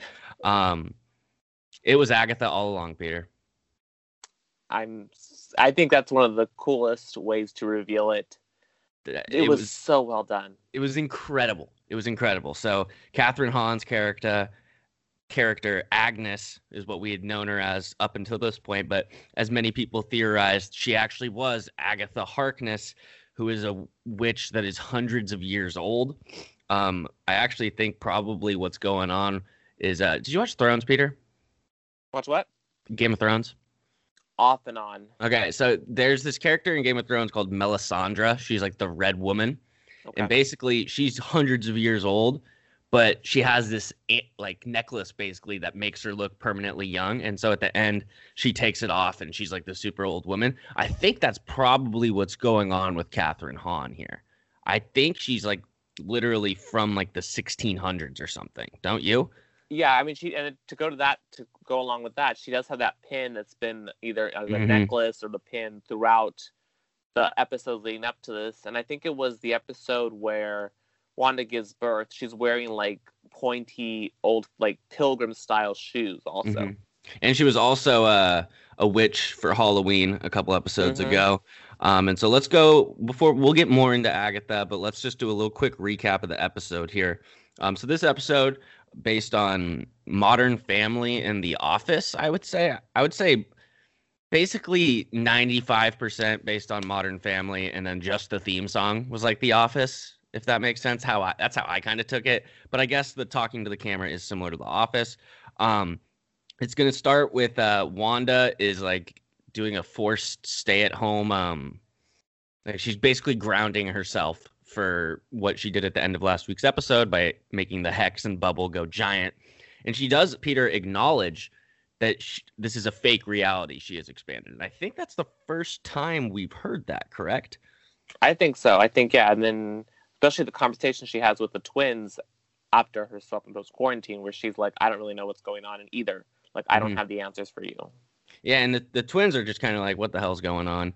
And so when Wanda is just kind of at her peak of tiredness, just needs a break, of course, none other than Agnes shows up, ready to help out, and she takes the kids away, which um immediate bad sign. All the list, all the viewers are like, "Oh no, don't do that! Don't do that! Don't do that!"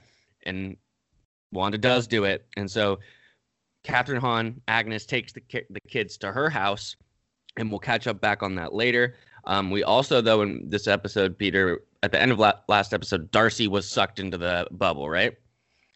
Yep. Vision and Darcy, we're gonna get a cool, uh, kind of like buddy cop, for lack of a better word, interaction between the two of them.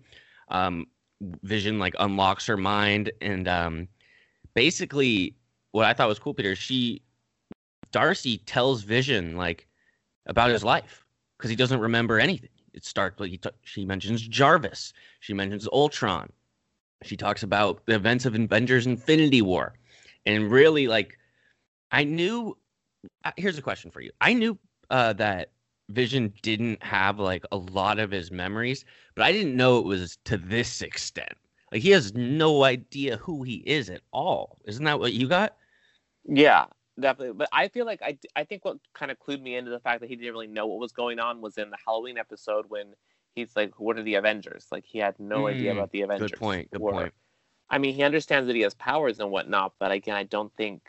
I think when Darcy tells him, it really does bring to light that he to himself did not know how much he didn't know. hmm Yeah, th- perfectly said. Uh, how'd you like the dynamic between Darcy and Vision? I actually really thought that that was a funny pairing of those two. I like I really enjoyed it because I felt like it really allowed the viewer's perspective to kind of get into bleed into WandaVision because she told him she's been watching it for a Mhm. week. And Yeah. so she kind of had that and she has such a sarcastic humor which I think really helps balance out the show. Yeah, I, I couldn't agree more. Um, and the, the one of the I think the most important takeaway though of their conversations is basically Vision asks like, to the extent like, am I alive? Am I gonna get out of this? What's going on in this whole bubble? And she says she doesn't really know, but she sees that Vision and Wanda and Vision's love is real because she's been watching WandaVision, which I think that kind of was like a light bulb in Vision's head because what we see Peter is he basically from that point he's like why are why am I driving in this truck when I could fly and just go to Wanda cuz Darcy and Vision were on their way to Westview on their way to Wanda and of course every single like it was like the Truman show esque type just th- like there's a construction project in front of him, there's a school bunch of school kids walking by and eventually Vision essentially says F it I'm just to go and he does so that's that part Let's talk about Monica Rambeau, Peter. Peter, we were so ready to see John Krasinski, Mr. Fantastic. I was so freaking ready. And it turns out it was not. It was a major in SWORD or in the army somewhere. Um, and so they get the the vehicle. Monica gets the vehicle to try to go in the hex. Um, and I will say this: I still think that the person who designed this vehicle, we have not met. And I think those were all Skrulls. Um, yes, I like that theory. I definitely thought about that because I watched the episode twice. 'cause Mhm. You have to watch it multiple times to really Yeah. get everything. Because what stood out to me was about how she said someone who was loyal, and it just reminded me of you know the fact that the Skrulls were in Spider-Man and Far From Home. Skrulls were Nick Fury, and it just all kind of lines up. Especially we never she never really calls this person either who we were expecting. It's just Mhm. this you know person that brought them the vehicle. So I definitely think there is. I'm holding out hope that we're still going to get some sort of reveal.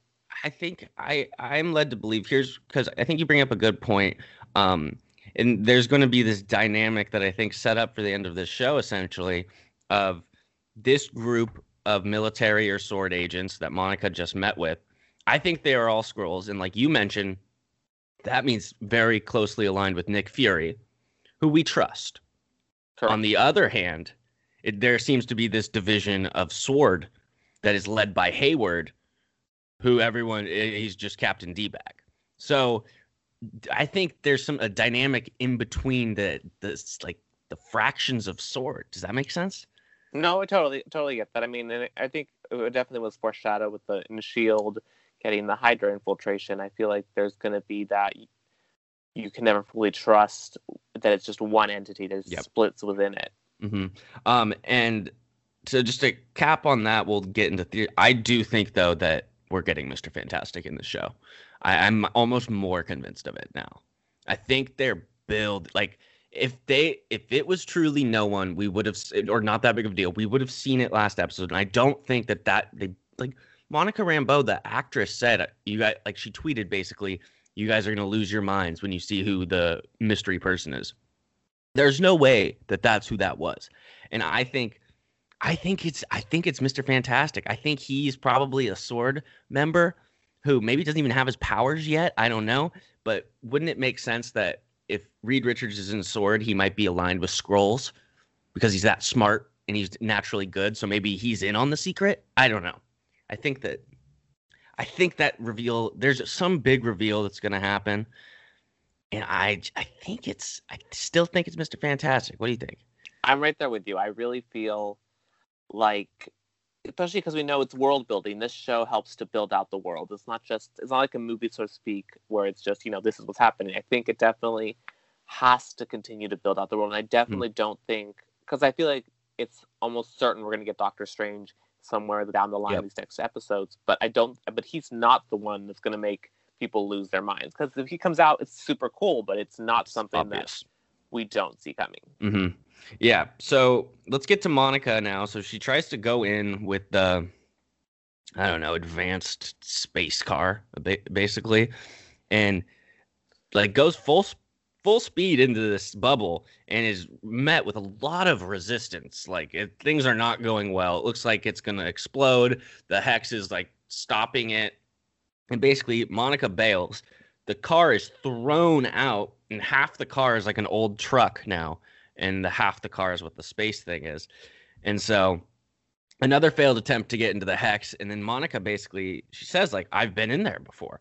And she just I mean credit to her. Uh, it takes some serious guts to do that. She just sprints into the the hex and she goes through the it's like what a giant force field I guess and she relives all this moment all these moments from her life, a lot of the stuff from Cap the Captain Marvel movie and basically, what happens is as she breaks through this barrier with all the, like the lights of Spectrum esque, you know, um, all of her past selves seem to join together, and she is launched into the bubble, and she lands like a superhero with that like signature superhero like land. I don't know, um, and then her eyes are like blue, and so this is either she's either gonna be photon or spectrum we have a new superhero on our hands, folks. Isn't wouldn't you agree? Like Yeah, I think that was one of the coolest superhero births that we've seen thus mm-hmm. far. And what was really cool that kind of also bled into the show was that once she starts running into Westview, the aspect ratio of the show changed. I don't know if you noticed this or not. No, but what? So if you're watching the show, and I have to go back and watch the other episodes now to think about this, but so when she's trying to get in and everything, like they're outside in the real world, mm-hmm. it's very like the cinematic, the very thick yeah. bars on the top. But as she starts to run into Westview, the screen oh, like expands wow. into the television fake world as she's mm-hmm. crossing in, which I thought was really interesting and a super cool way kind of bleeding it all in. Yeah, um, and so she can basically like I, I saw the Matrix a long time ago, but it's basically like the way he she can like see rate or like wave like what what energy, is it? What is yeah. she like? Yeah, like she sees energy waves and kind of like the Matrix, but um and so she like you said she runs in she's going straight to Wanda. She's going straight to Wanda. She runs into Wanda's house and obviously Wanda's like what the hell are you doing here? She brings up Vision again, blah blah blah blah blah. They start to fight kind of and another base, superhero landing. Yeah, another superhero landing. Wanda is clearly like stunned that Monica can hold her own. That the look on her face, she's like, what is clearly a moment of like, oh shit. And um, of course, when it seems like finally Monica is breaking through to Wanda, and they are maybe sharing because they do. They're both going through something very dramatic. They're both gone for five years, and the person they love the most in the world is gone. So she, right when it seems like we're getting that breakthrough, Peter, Agnes, of course, Agnes. shows up and basically tells Monica, "Get out of here." Um, and as soon as Agnes gets there, Wanda immediately turns hostile to Monica, just like that, even though she mm-hmm. was just mm-hmm. being nice. So you got to wonder what's going on there. And so let's now we're getting into the big stuff here. Wanda goes to Agnes's house and she's like, she walks in, she sees like Yo Gabba Gabba's on the TV, and there's some like half-eaten um peanut butter and jelly sandwiches or something. and she asks Agnes like, "Where's the where are the kids?" And she goes, uh, "Well, uh, they're probably playing in the basement or something," which just just an alarming thing to hear from the person who's taking care of your kids, obviously. And so Wanda goes down to the basement, and it is the like what every kid in the world when they're like young and they think how scary like dark basements and that sort of thing is that is what this basement is it is creepy with like vines and like big stone walls and stuff and so wanda goes further and further in and she gets to this room where it's clearly some shit's going on there's like purple vines there's all these like animal skulls there's red lights and then there's this book we see which we'll get to in a second which i think is the darkhold which we'll talk about what that is in a second. But um, and then the big reveal happens. Agnes walks in, closes the door with magic, and says, "You didn't think you were the only like super powered woman in this town. What was it? Like Wit. woman with ma- magic? I don't think it was witch. It was something like magic user, something like that. Something like that. Mhm. And she reveals that she is Agatha Harkness, and immediately you see her start to like mind control Wanda. You know, Very Age of Ultron callback. very, very Age of Ultron, and that is boom. The credits hit, and Peter, we get a mid credits like scene for the first time in this show, which is obviously a staple of Marvel movies. Cool to see that coming forward in this. Um, and basically, Monica Rambeau is looking at Agnes's house, like because she's suspicious and trying to get in. She opens like this side door thing to like to the basement, and she sees the purple vines and stuff. And then guess who shows up behind her? It's Evan Peters, Quicksilver, whoever he may be, says Snooper's gonna snoop, and the episode is over. So much to get here. So much to get to here peter. Um you mentioned this earlier about how the reveal of agatha is one of the coolest things you've seen because i didn't mention this for a reason. When she reveals who she is there's like a whole song that goes along to it. So talk about like what you liked about that a little So okay, the song has actually it's been stuck in my head for a couple of days because same. it's just so well done. But just when the song plays and you get this very the Munsters type of credits where it's creepy but yet kind of funky, and it just kind of replays the past episodes from beginning to where we are now, and you see these different places where she's been instrumental in doing things. So I when I've been listening to it offhandedly, something kind of sparked and where I thought about it the whole thing has been like the whole theme song is this it's been agatha all along and it's like sung from a male vocalist is the one singing the theme song which could be nothing could be Mhm. nothing but if we're going with the whole mephisto type vibe Yeah. which the fly that showed up in That's how he- house comic books callback right there Mhm. what if because in the comics to my not if i can remember correctly agatha nec- wasn't necessarily a big bad. No, was she wasn't. She- mentored wanda. Yeah she a quick little agatha harkness was introduced initially as a babysitter to franklin richards who is uh, mr fantastic and mrs fantastic's kid um, and then becomes a mentor to wanda. And then basically wanda eventually turns on her because agatha like created kids for wanda from the shards of mephisto's soul. That's a my nerd section but keep going So, if thank you for that wonderful information, which totally ties into this, because what if Agatha? I mean, she might have her own agenda at the same time, but what if she's also? What if it's that Agatha's been messing up Mephisto's plan throughout the whole thing? So that's Mhm. what she's been messing up, as opposed to being the one that created everything. So in a sense, she's working with Wanda to kind of keep things going, and so Yeah. she bought Evan Peters Quicksilver into this universe to help Wanda as opposed to necessarily she's not the villain. I feel like knowing Marvel, she very well could could potentially not be the villain. Mhm. You know, similar to an Iron Man, I think it's uh three. The three or Yeah. two, where it's the fake out of the villain three three three, and it's who you and it's totally a fake out. So I feel like Yeah. that could be where this is going. If the theme song is any kind of clue yeah to where, Hmm. because I mean, it's like because if she's messing everything up, is she messing up Wanda's creation or is she messing up the big bad's creation to That- get to Wanda? That's a great point. Never thought about it from that perspective, actually. I will say, I don't think that Ag- Agatha is the big bad.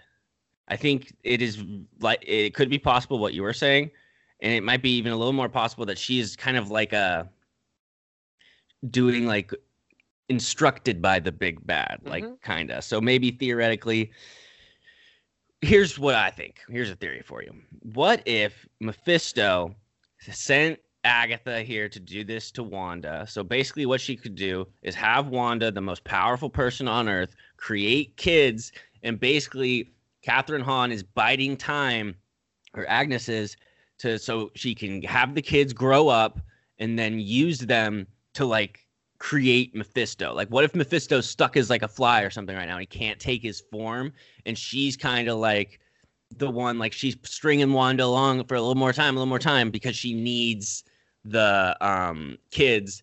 And what is interesting about that is that could all be going on, and then there's still the plot too, whatever the hell SWORD is trying to do with Vision's body. You know what did what do you think Hayward meant when we we launch today or we launch tomorrow? What are they launching?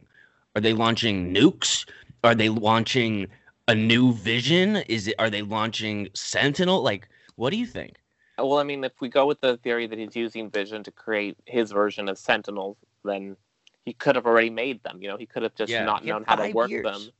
And so that could be what he's bringing to the table because I almost feel like there's a scene in the tr- early trailers where Wanda and Vision, where he says, "We ha- let's defend our home" or whatever. Like yeah, they're both like fully superpowered. So at some point, the two of them have to do something to defend against. Is it SWORD? Is it against the big bad? yeah. So I think it's going to be really Might be interesting to see which, because I feel like you can't have. There's not that many episodes left to cram I all know. these things into. But if anyone's going to be able to do it well, it's going to be Marvel. Yeah, and that well, we were talking about this a little before. Is just there is a rumor that each of these episodes left are like an hour, so that'd be like a full length MCU movie. So we'll see. One thing I wanted to bring up because I think it'll be just really cool is so. Let's say Doctor Strange comes, right? There could potentially be a fight where it is Kathryn Hahn versus and maybe Mephisto or whatever versus Wanda, Vision, Doctor Strange, and Monica Rambeau. And why do I care about that? Because if you think about it, Kathryn Hahn would have purple magic, Wanda would have red, Doctor Strange would have green, Vision would have the yellow, and Monica would have the blue, which is the Infinity Stones, which would be I just a cool like reference, I think. That would be super rad. I think that would be. I think I would just. That would be another moment where I would just like literally cheer from my sofa. Yeah, that would be so there- stoked for that to happen.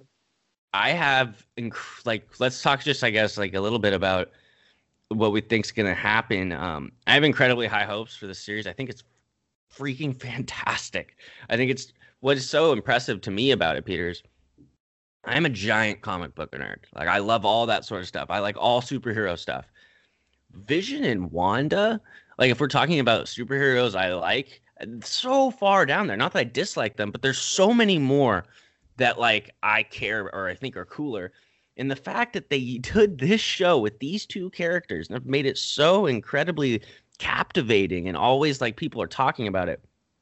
Kevin Feige can just do anything that man does t- turns to gold. Like he is like the greatest movie producer like ever. It's unbelievable. Like it's just right. Like the fact that WandaVision is like a, a show about the Scarlet Witch and Vision is breaking Disney Plus servers. I saw out. that. I saw that. Yeah. It's uh, credit to them. It, it- it's it's truly it's truly incredible what this show has accomplished. Um, so Peter, where I I am of the mind that these next two episodes, next episode, I think we're getting a flashback. What do you think about that? I think we are going to get the flashback. I think we're going to kind of figure out now that we've got ended with the Agatha reveal. I think it's going to lead to let's see how we got to where we are now for Mhm. at least half of the episode. I feel like, and then the other half is going to set up the finale if that's the Yeah. finale. And I think something that else it's going to that helped from in my mind is leading to Doctor Strange arrival is that the opening credits for this episode was a bunch of Wanda, Wanda, Wanda, And then I don't know if you noticed, but at one point there's a part where it says, "I know what you're doing, Wanda," like mixed into all the credits. It's like That's a- what Doctor. Strange says to Wanda in House of M, the comic book. well. There we have it. There we. That's crazy. I so didn't and it's, that. it's so yeah. If you watch the credits, it's it's mixed in there where it's like it just gives Wow. like random Wandas and then that message, and it's like a newspaper print too. So it's like random letters put Yeah. together with that message, which could obviously lead to the fact that he's finally coming in to figure I'm gonna, things out. I know, like he's been expected to come. I'm gonna lose my freaking mind when Benedict Cumberbatch shows up. It's just gonna be. Think about how long it's been since uh, Marvel content, and we're gonna get this epic finale to this show, Peter. I'm gonna lose my mind. I'm gonna be like standing up and cheering at midnight, one in the morning, like losing my mind to this. This is gonna be. I mean, if you're telling, there's a chance that we get like Doctor Strange battling Mephisto as a teaser for his upcoming movie. And we also mentioned the fact that we could be getting Mr. Fantastic. It is it is incredible. I think also in this next episode of it being um a like uh, a flashback, I think what we will do is like how we fi- finally figured out is Agatha. I think we're gonna tr- maybe get we're gonna set up the final episode like what the hell's going on with SWORD and Hayward. Like maybe so going into that final episode, we know the two fights we have left, if that makes sense. no, because totally. It would be a lot to like because here's a question. What threat do you think gets dealt with first? Agatha or Hayward? I think Agatha gets dealt with first. I think because Agatha's inside the hex. I think Mhm. that's something that needs to get addressed. And I think that one thing that we haven't talked about, but is going to play into the upcoming episodes, is Darcy. I mean, Darcy came through the through the hex as well. So is Darcy now going to also get powers? Is that going to lead to something? Because also, Kat Dennings, who plays Darcy, has si- said that she's signed to multiple Yeah. Marvel projects coming up. So is she going to bleed into Loki? Is she going to bleed into something else? Here's you're, we're talking about how Doctor Strange shows up. Who is the only person probably in the bubble that could get a message out? If you had to trust someone smart to get a message out, it would be Darcy. Mm-hmm. Like that could maybe warn Doctor Strange or warn Nick Fury who and tells she's Doctor aware of those people too. She's the one Yeah. that's aware of them. Mm-hmm. Wow, that is fire. That's gonna be so good. Um, any other theories you have on this? I, it's just I don't want this show to end. I, I I truly don't. Oh, I guess one question. So are we like is Quicks? I, there's two ways to interpret the whole Quicksilver thing because there is in the Agatha all along part. You see some of her magic around him. So there's two ways you can think.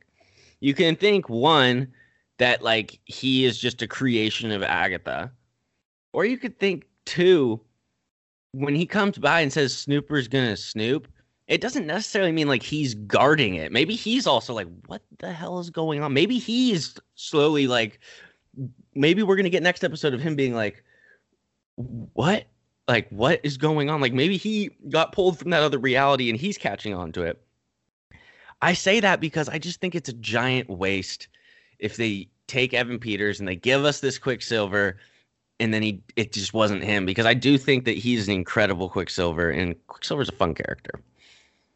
I totally am on there with you. I feel like it has to be more than just he's a random person who's here. I think this has to be what ties in the multiverse fully. It has to be that. I think what's also kind of led to that is that he says, you know, he kind of was just brought into this world. He's not really sure how he got here either.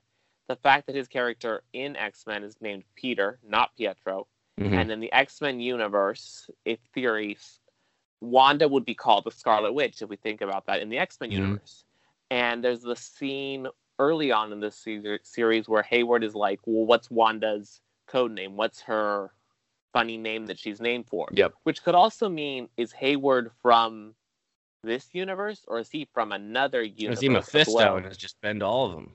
So that's why he's surprised that she doesn't have a name because up to this point she's never been called the Scarlet Witch. Yeah. That's very, very, very good point. so I like that idea that he doesn't necessarily there to stop Monica from going in there, but to kind of help her because he he does have he I have to believe that he does think that's his sister and that they have that connection. I mean, there was when they're in the Halloween episode on the movie theater in the back. There's the it's the Parent Trap, and I forget what other movie. Incredibles. The, there we go. So it's like it's family. So Yeah. I feel like that has to tie into it. I I could see what might happen. Here's we'll wrap it up maybe with this theory. I think there's a very well good chance that at the end of this, basically, Wanda and their Doctor Strange, that group is gonna have the upper hand versus Kathryn Hahn and whoever she's with. And basically, what will happen is they will disappear into like some portal at the end and maybe take Pietro, maybe take Vision, maybe take the kids, most likely, and they'll dip. And then so the post credit scene of WandaVision will essentially be Doctor Strange and Wanda being like, all right, we got to go find them. We got to go into the multiverse of madness. Yeah, it could be cool. I like that. I mean, that kind of goes with along with the with the commercial we got this week for the Nexus Yeah. tab tablets, which are just. I mean, that's. Do you need a bigger multiverse clue than that? I mean, Yeah, back and- to Thor: Dark World. Yeah, really quickly on that Nexus thing. Basically, what that can why that's interesting is because certain characters, a Nexus, a Nexus being is like basically there's only one of you in the multiverse. Like there's not, and it's very rare, but there's only one Scott Wanda in the entire multiverse. So that's what that means. I don't know. I don't know. This episodes give you a lot of enjoyment and a lot of answers, but even more questions. Peter, uh, anything you want to say before we wrap up, or I think we've pretty much talked about it all. I mean, I do think it's interesting how Thor: Dark World is considered one of the not greatest um, Marvel movies. However, and then this episode with the Nexus calls back to it. I mean, Darcy, all these things. Even in Endgame, we go back Yeah. to that movie where it's like, no, this movie is important. Mhm. This makes sense. I might need to go rewatch that movie this week, this week to kind of just I, I did see like if a there's week anything ago. else. It was pretty good, pretty good. It holds up. Um, or I mean, I don't know. The thing is, is like I don't think it's a bad movie. It's just compared to the rest of the MCU, it's just kind of hard. You're, it's a lot of good stuff. All right, that is our WandaVision episode seven recap. We got two more weeks of this, um, and then we're gonna be getting into the Falcon and the Winter Soldier. Thank you everyone for listening. Thank you to Peter. We'll talk to you next week. Sounds good. Look forward to it. All right, see you guys. Thank